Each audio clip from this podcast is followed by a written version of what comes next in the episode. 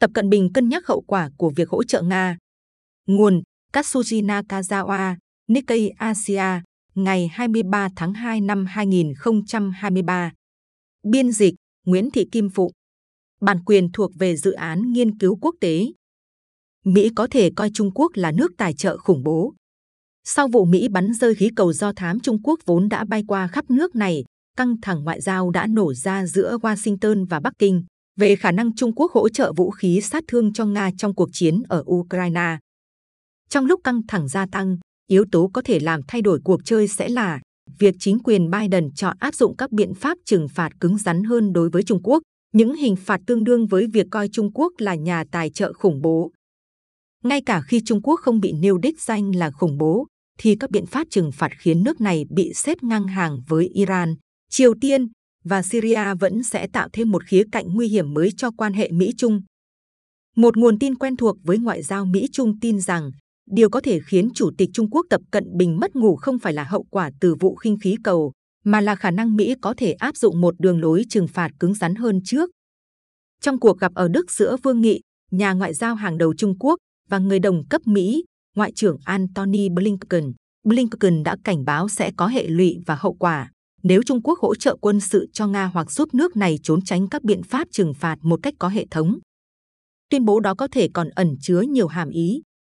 Như một cách để phản ánh sự ngờ vực của Bắc Kinh đối với Washington, Trung Quốc đã lạnh lùng mô tả cuộc gặp ở Munich là một cuộc tiếp xúc không chính thức diễn ra theo yêu cầu của người Mỹ.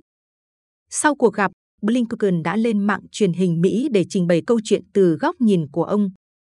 Chúng tôi biết họ cung cấp hỗ trợ phi sát thương cho Nga để sử dụng ở Ukraine, Blinken nói với đài CBS. Mối lo hiện tại của chúng tôi được dựa trên thông tin mà chúng tôi thu thập được rằng họ đang xem xét cung cấp hỗ trợ sát thương và chúng tôi đã nói rất rõ ràng với họ rằng điều đó sẽ gây ra vấn đề nghiêm trọng cho chúng tôi và cho quan hệ giữa hai bên. Blinken đã nói rõ rằng Trung Quốc vẫn chưa vượt qua làn danh đỏ, tức viện trợ vũ khí sát thương cho Moscow, và bằng cách đó, họ đã để ngỏ cánh cửa cho hội nghị thượng đỉnh Mỹ-Trung trong tương lai giữa Tập và Tổng thống Joe Biden. Vài ngày sau, ở Thổ Nhĩ Kỳ, Blinken được các phóng viên hỏi về hậu quả của việc Trung Quốc cung cấp hỗ trợ cho Nga. Tôi sẽ không nêu chi tiết những hậu quả sẽ xảy ra, nhà ngoại giao này nói, đồng thời lưu ý rằng ông đã trực tiếp chuyển những lo ngại của Mỹ tới vương nghị ở Munich. Tôi nghĩ Trung Quốc hiểu rủi ro là gì. Theo nguồn tin ngoại giao, nguy cơ đó có thể gồm các biện pháp trừng phạt tương đương với các biện pháp áp dụng cho những nước mà Mỹ cho là tài trợ khủng bố. Nghị viện châu Âu đã thông qua một nghị quyết với đa số phiếu thuận, xem Nga là nước tài trợ khủng bố, nhưng nghị quyết này không mang tính ràng buộc pháp lý.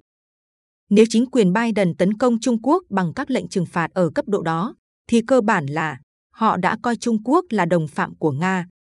Gần đây, sau khi máy bay tiêm kích F-22 của Mỹ bắn hạ quả khí cầu do thám Trung Quốc đang bay ngang qua nước Mỹ, Thứ trưởng Ngoại giao Trung Quốc Tạ Phong đã gửi công hàm phản đối tới Washington.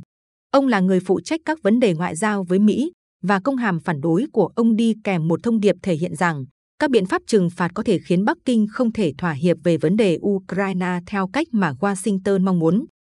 Trung Quốc có thể nhận ra rằng Biden đang rất dễ bị tổn thương khi ông cố gắng đạt được tiến bộ ở Ukraine trước cuộc bầu cử tổng thống năm 2024. Một trong những lợi ích chính của Bắc Kinh là ngăn chặn các hạn chế sâu rộng của Washington đối với xuất khẩu chất bán dẫn sang Trung Quốc, gồm cả việc thành lập một liên minh quốc tế với Nhật Bản và Hà Lan. Họ đang cố gắng hợp tác để giải quyết tình trạng bế tắc ở Ukraine với điều kiện là Washington phải nhượng bộ về lệnh cấm chip bán dẫn. Đây là một trong những vấn đề được thảo luận tại Munich trong cuộc giằng co phức tạp giữa Vương và Blinken. Hôm thứ Tư ngày 22 tháng 2 năm 2023, Vương đã đến Moscow và gặp Tổng thống Nga Vladimir Putin. Trung Quốc sẵn sàng hợp tác với Nga để duy trì quyết tâm chiến lược, Tân Hoa xã thuật lại lời Vương. Lần này cũng có sự tham gia của Nhật Bản. Ngày 18 tháng 2, Vương Nghị đã hội đàm với Ngoại trưởng Nhật Bản Yoshimasa Hayashi bên lề hội nghị an ninh Munich. Vương khẳng định rằng chủ nghĩa đơn phương và quan điểm phân tách sẽ không phục vụ lợi ích của bất kỳ ai. Ông nói với Hayashi rằng Nhật Bản nên nắm bắt tình hình và đưa ra lựa chọn một cách độc lập. Từ quan điểm kinh tế thuần túy, phân tách chắc chắn là điều không được mong muốn, đúng như Vương nói. Nhưng khi tính đến cả an ninh quốc gia, bao gồm Ukraine, Đài Loan, Biển Hoa Đông và Biển Đông, vấn đề chắc chắn sẽ trở nên phức tạp hơn. Ký nước về chính sách ngoại giao chiến lang của Trung Quốc vẫn còn rất tươi mới và các công ty Nhật Bản có thể phải suy nghĩ kỹ về việc mở rộng hoạt động kinh doanh của họ ở Trung Quốc trong lúc những quả khí cầu gián điệp bị nghi đến từ Trung Quốc bay ngang qua không phận Nhật Bản. Quan hệ Mỹ-Trung đã trở nên tồi tệ hơn vào ngày 4 tháng 2 năm 2022 khi Tập Cận Bình có cuộc gặp với Putin, người đã đến Bắc Kinh để dự lễ khai mạc Thế vận hội mùa đông. Ngày càng bị cô lập trên trường quốc tế, nhà lãnh đạo Nga đã có mặt ở Trung Quốc theo lời mời của Tập. Trung Quốc khi đó mô tả quan hệ với Nga là hữu nghị và hợp tác không giới hạn. Có lẽ chính nhờ lời chấn an này, Putin đã quyết định xâm lược Ukraine chỉ 20 ngày sau đó. Chuỗi sự kiện đó rất dễ bị hiểu là bằng chứng về hợp tác quân sự và ngoại giao giữa Nga và Trung Quốc.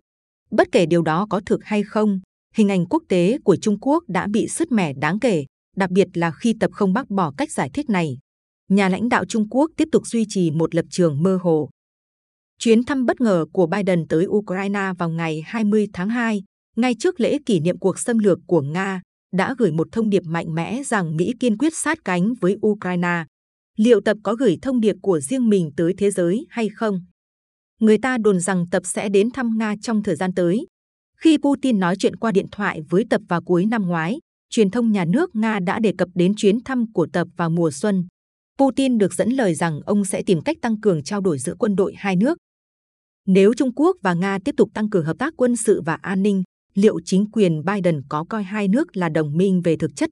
Nếu câu trả lời là có, các biện pháp cứng rắn chống lại Trung Quốc có lẽ đang được chuẩn bị.